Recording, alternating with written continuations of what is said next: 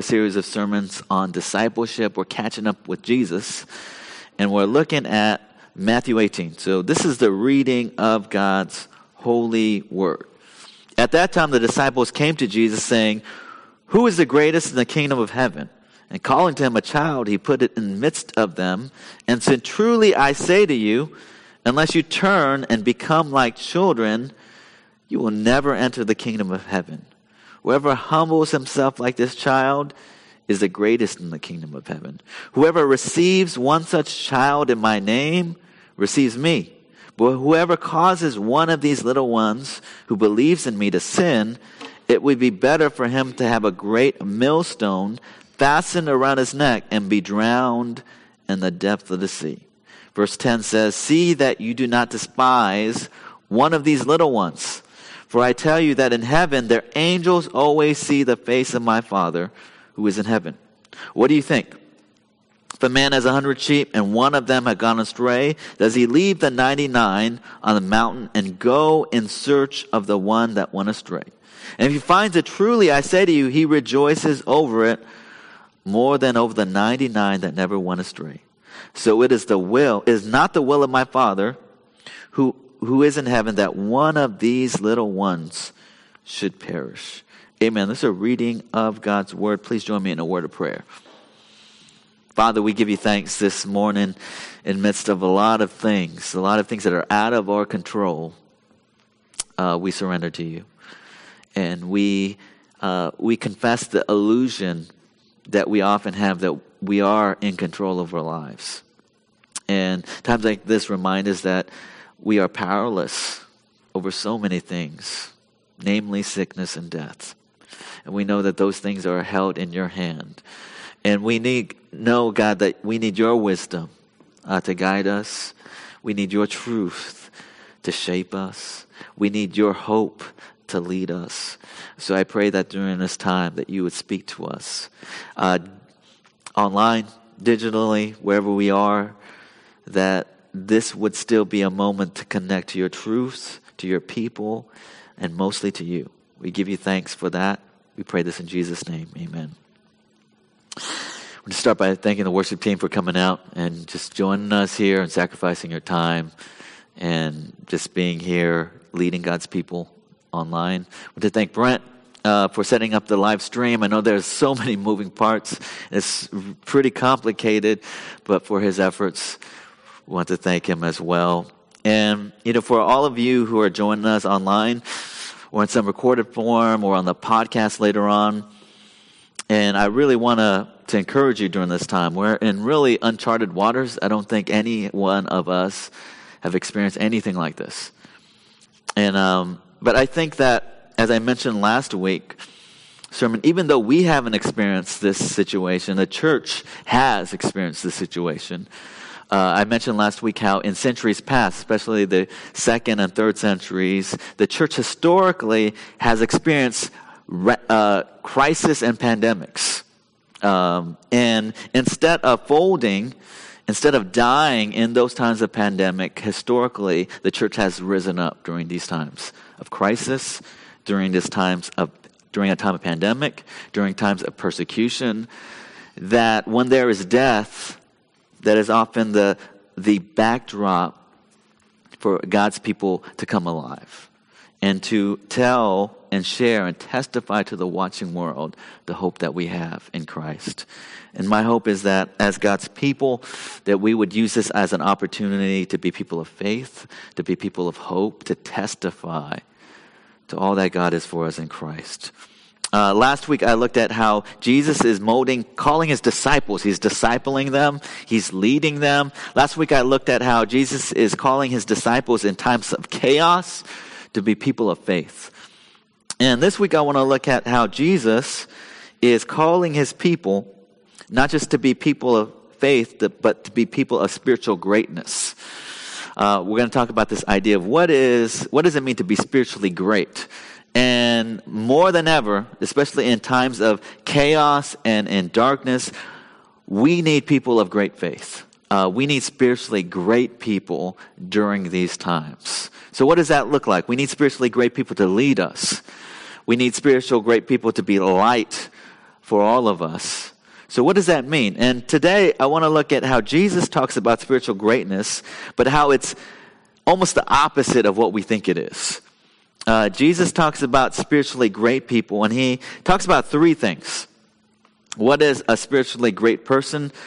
A spiritually great person is three things this morning it's being little, loving the little ones, and doing little things. Uh, we're going to talk about the idea is, of greatness is to be small. And there's a great peace that comes from being little. I want to start with this idea of being little. We have been going through a series on the Gospel of Matthew, and Matthew, throughout the Gospel of Matthew, has 12 disciples, and he's just trying to train them up. He's trying to disciple them, encourage them, bless them. And in chapter 17, he lays it all on the disciples what the plan is. Chapter 17, he tells the disciples they, that he is going to go to the cross, die, resurrect. And he's trying to gear them up for that suffering. And he says, not only am I going to suffer, I want you to take up your cross and follow me on this road of suffering. And he's trying to disciple them and lead them there. But even as Jesus is talking about his death, the disciples are sidetracked. Uh, they are not having their mind on suffering. Their focus is on glory. Jesus is trying to get them to understand suffering, redemptive suffering. Their mind is focused on glory. How do we see that? Matthew 18, verse 1. It says, At that time the disciples came to Jesus saying, Who is the greatest in the kingdom of heaven? Jesus is trying to get them to focus on the cross. They're focused on who is the greatest. There were 12 disciples, and they're arguing about, like, where am I in the pecking order with the other disciples? They're having a argument about who is the greatest. Uh, they're all, they are having a goat argument. GOAT stands for greatest of all time. People have GOAT arguments all the time. Who's the greatest athlete? Who's the greatest basketball player? Is it Jordan? Is it LeBron? Who's the greatest athlete? Is it Muhammad Ali? Uh, Tom Brady? And we have all kinds of arguments about who is the greatest. And we argue about that amongst about other people, about athletes, but also amongst ourselves. We're always kind of comparing ourselves to other people. And we are ranking ourselves. Who's the smartest? Who's the most spiritual? That was, there was a natural rivalry between the 12 disciples. There are 12 of them. And they naturally compared themselves to each other. And it's especially important because Jesus says he's going to die, resurrect, and ascend to heaven. So the question is when Jesus goes, who's in charge? Who's the leader? Who is the number one disciple? Who's next in line? And they're arguing about that. Who is the greatest?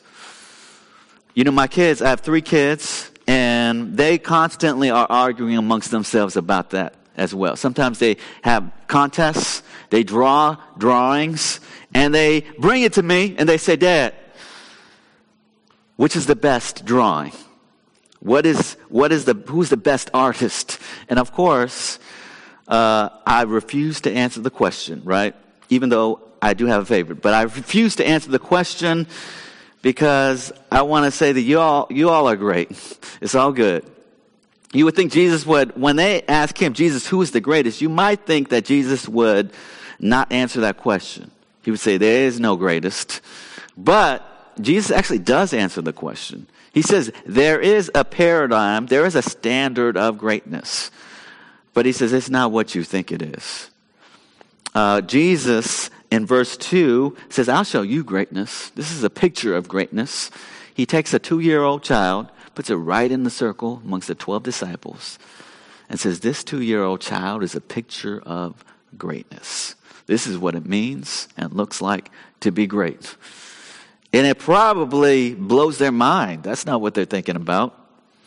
Uh, that's, that, that's a picture of greatness. You would think Jesus would take a scholar, a religious scholar, who knows all about the Old Testament and has all kinds of knowledge about God, who could memorize every part of that Hebrew scripture and say, that's greatness. Greatness is knowing a whole lot of things about God memorizing the scriptures, having all kinds of doctrine and theology, that is greatness.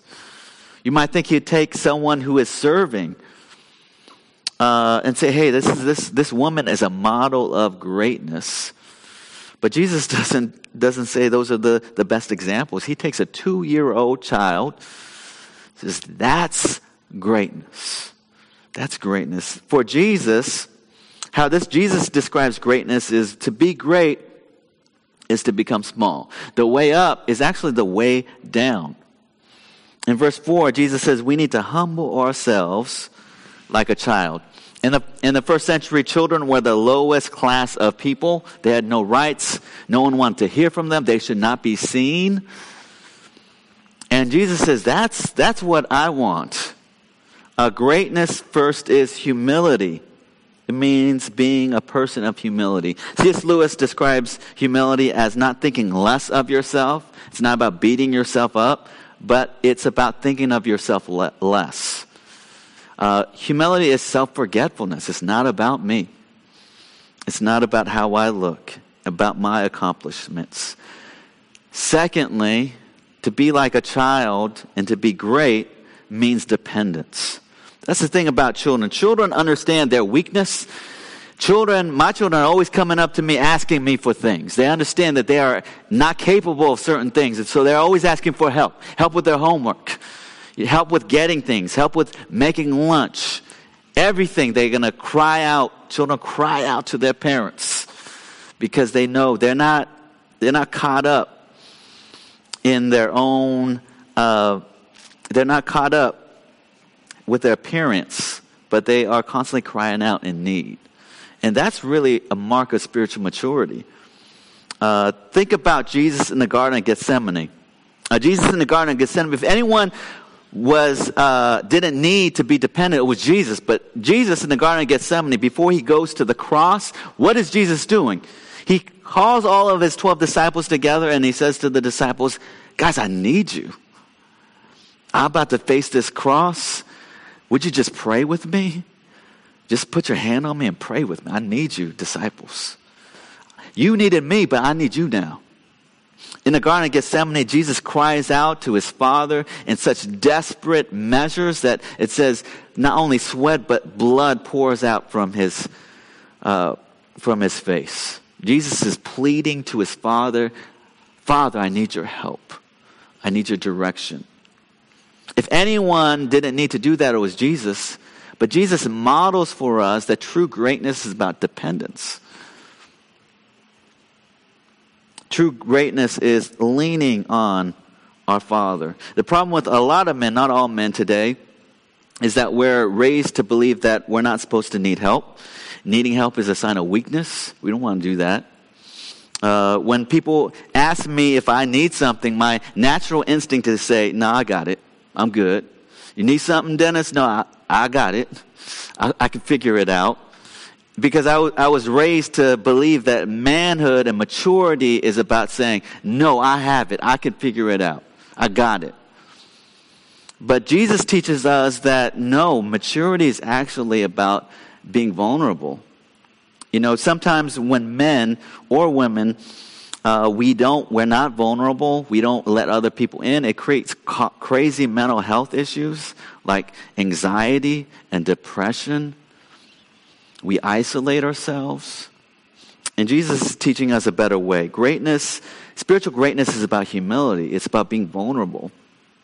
It's about letting other people in. It's learning to lean on other people. We're living in a time of great anxiety and panic right now, and it's easy when things are very chaotic to say, "Hey, I got to figure it out. I can I can get through this thing." I really want to encourage you to use the season to cry out to God. I've been praying all this week, Lord, I have no idea what is happening. I need you to lead me, give me your wisdom, give me your peace. I need the prayers of other people. And during this season, I really encourage you, church, to cry out to God, connect with other people, let other people in to see your needs, let them pray for you. Let them encourage you.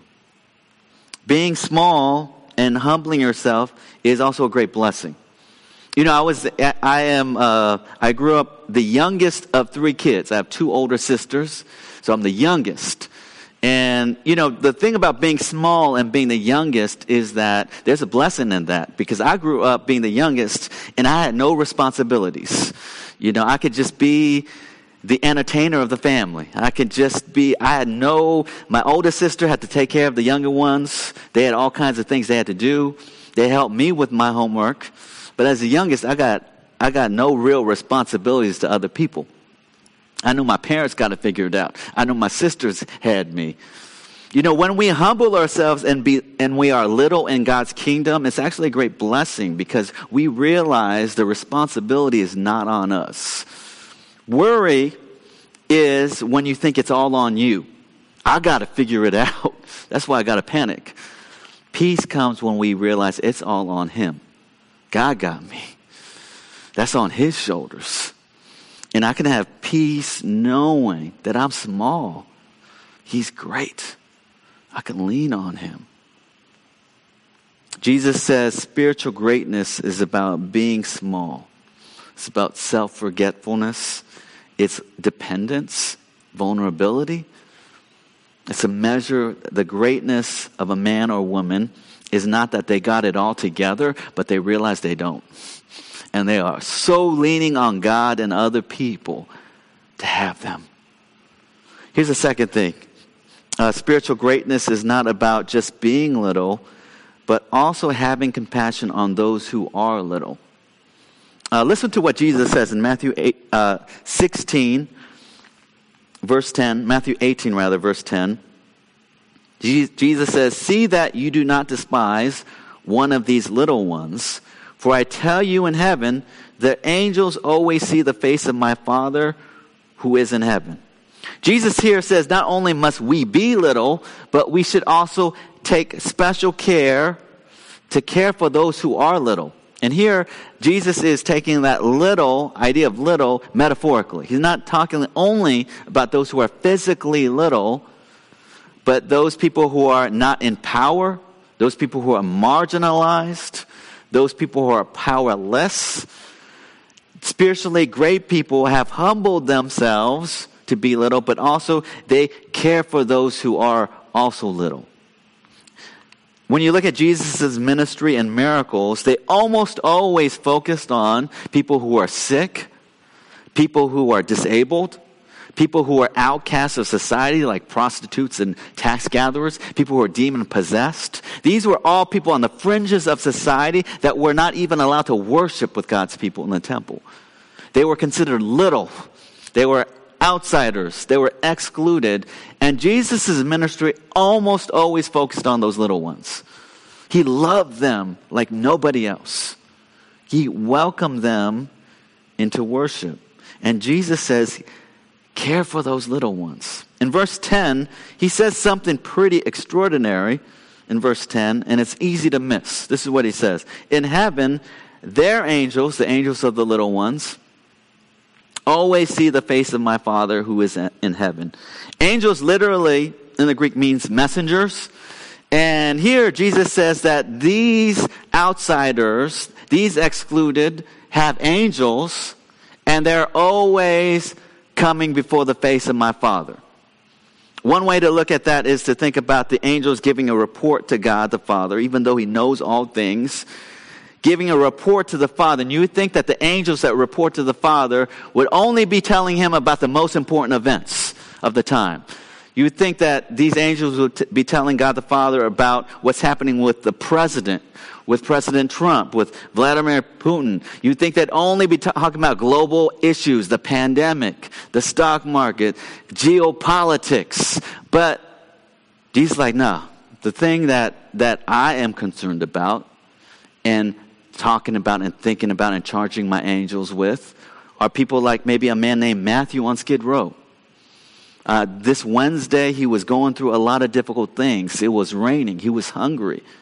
And he came to a mission and he's starting to receive help and his heart is starting to turn toward you, God. The father's like, that's the news that concerns me. And I want to charge my angels concerning these outsiders, these little ones. The Father says, My heart beats for those people. That's not the front of my news feed. That's who I am concerned about. Not these big global events and these VIP people, but the little ones. That's who I am earnestly caring for. Why is that? So Jesus anticipates that question. Well, in verse 12, he says, Think about a, a shepherd who has a hundred sheep.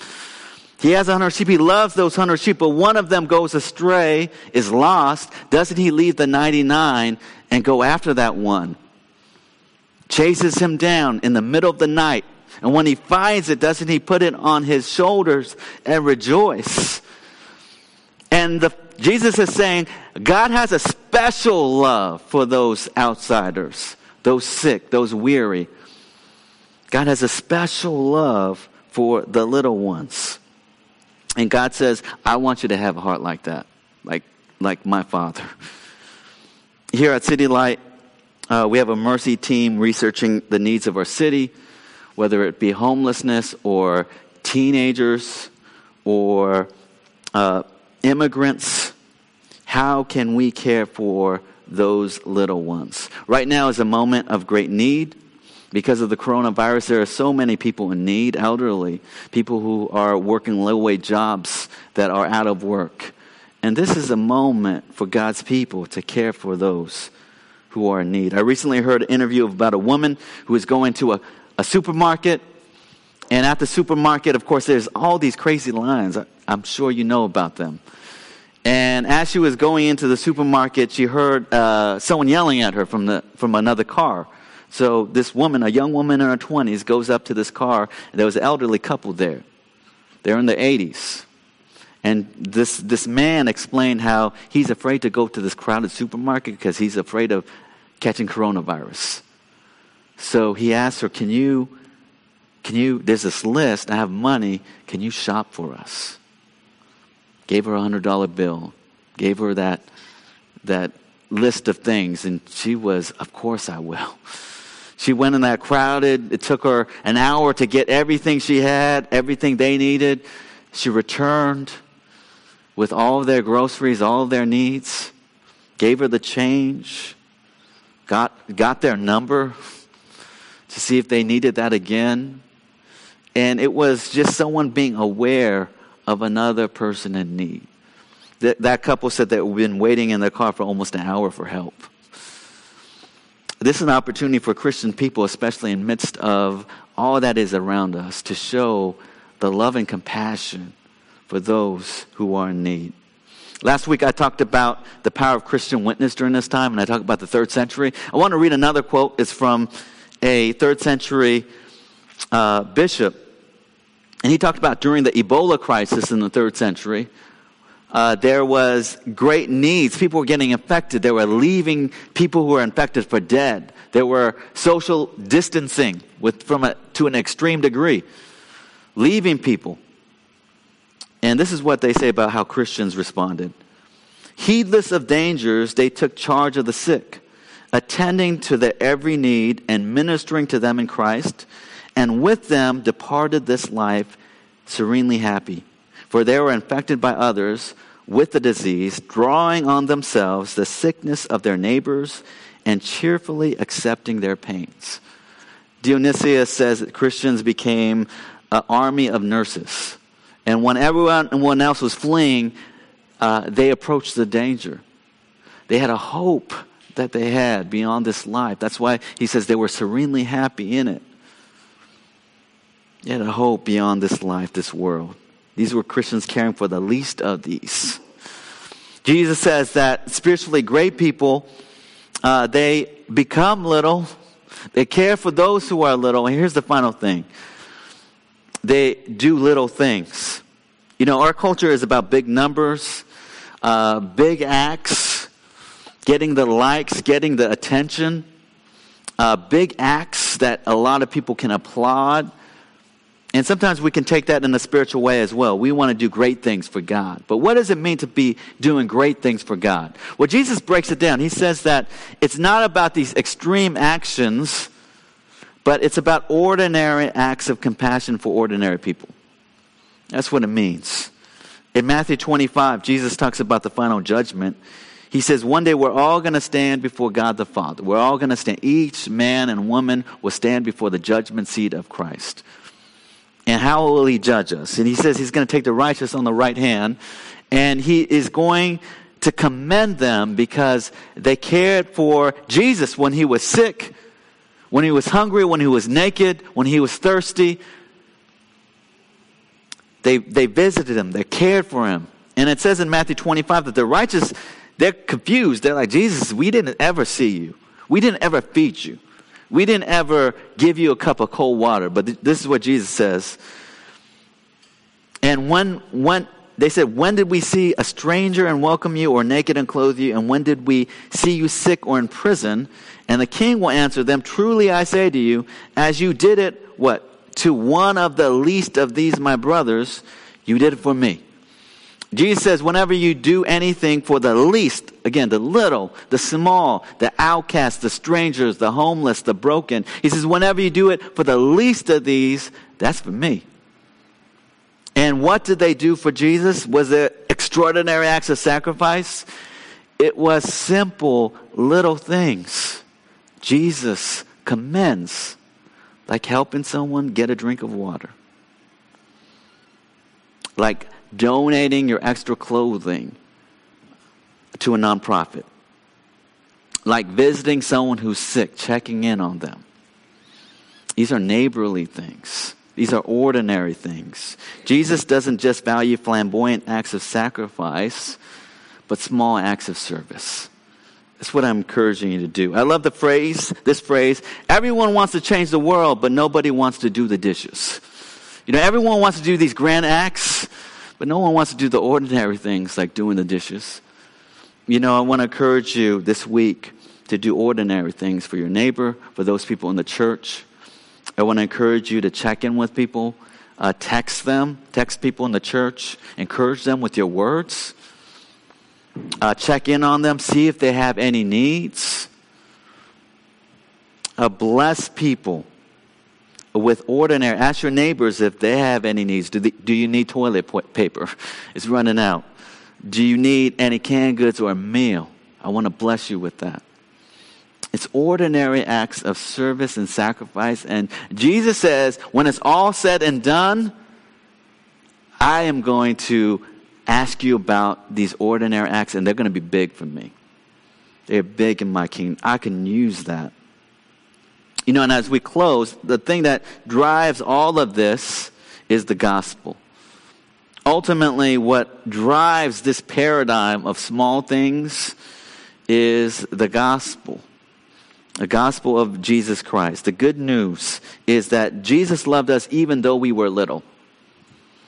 Uh, compared to God, we are infinitely small and, and uh, insignificant, yet God loves us. Yet the gospel is that Jesus came even when we had denied him, even when we had forgotten and, rebelled against him. He came to us. Jesus had, you would talk about social distancing, being distant from those who are diseased. Jesus, of all people, should have social distanced from us. We had a sickness called sin that was deadly, that was de- destroying everything in this world and turning it upside down. Yet the pure and holy Jesus came down to us and took his sickness upon us. I love how in the Gospel of Matthew, Jesus treated the lepers. We talk about social distancing. That was practiced in the, Old, in the New Testament as well. Lepers, they were contagious, so they had to socially be socially distant from others. That was mandated in the Old Testament, and New Testament. You couldn't come close to a leper. If you came close to them, they had to yell out unclean. That's how far you had to. They had to command people to be distant. And what did Jesus do to the lepers? He came near them, and what did he do to them? He touched them. He cleansed them by touching them. People who've never been touched before. And the idea is that Jesus took our leprosy, our sin, our filth upon himself. And that's what the cross is. Jesus takes it all on himself and he gives us all of his righteousness, his beauty, his purity. We call that double imputation. He takes our sin, he gives us his perfect, beautiful, pure righteousness when we place our faith in him. God doesn't just love the best of humanity, but the worst, the least, the last. This morning, I want you to remember you don't have to be extraordinary for God to love you. Uh, you, you can be a nobody, but God thinks of you as the great somebody. This morning, you could uh, have accomplished very little in your life, but God values you as His only child. You might be really far away from God this morning. You might feel like you haven't prayed in such a long time, but you know what? God has special love for you. Can you imagine that? The further you are from Him, the more especially He loves you. He lavishes with His love and attention and grace. He loves us as His only children. And that is the love of an infinite God, no matter how small we feel. So this morning, I want you to live confidently in the love of God. Live confidently in the love of God. This morning, I want you to rejoice in your smallness, knowing that He is great. We have a Jesus who feeds the 5,000 with a few loaves. He walks on the waters. He heals those people who are sick, who are disabled, who are diseased, who are broken, and He brings them health and life. And He's the resurrection and the life. And this morning, trust Him. In your smallness, He's great. And would you, after having receiving that grace, would you love also those people who are small? Would you invite them to the table? They're invited. And would you rejoice in the love of God? And would you be a testimony to our great King, to our great Savior, Jesus? Please join me in prayer. Lord, this morning we come to you from wherever we are and we want to offer you our heart. I pray for those people who might be very confused, experiencing the chaos of this world and this life. And I just pray, God, that we would rejoice in being small. Lord, I pray, God, that we would express our faith by crying out to you. I pray, God, for people who feel very broken down, God, to realize it's okay to be broken. It's okay to be weak. We confess that we are weak. We confess that we are not in control. This morning, God, we confess to you that we need you desperately, so much. This morning, I pray that we would let you in. We, I pray that we would let other people in this morning. Help us not to be ashamed of our weakness. Help us to rejoice in our weakness because we know that when we're weak, God, you are strong. That when we go down, we can see how much greater you are. So I pray for a new day. I pray, God, for all people who are joining us that we would be great lights in midst of panic, in midst of chaos. Help us to be people who would be people of peace and compassion. Teach us to do that, God. I give you thanks that we can have this time of worship. And I pray, God, as we now sing these songs, we're dismissed with a benediction. I pray that we would go out with your life and your light. We pray this in Jesus' name. Amen.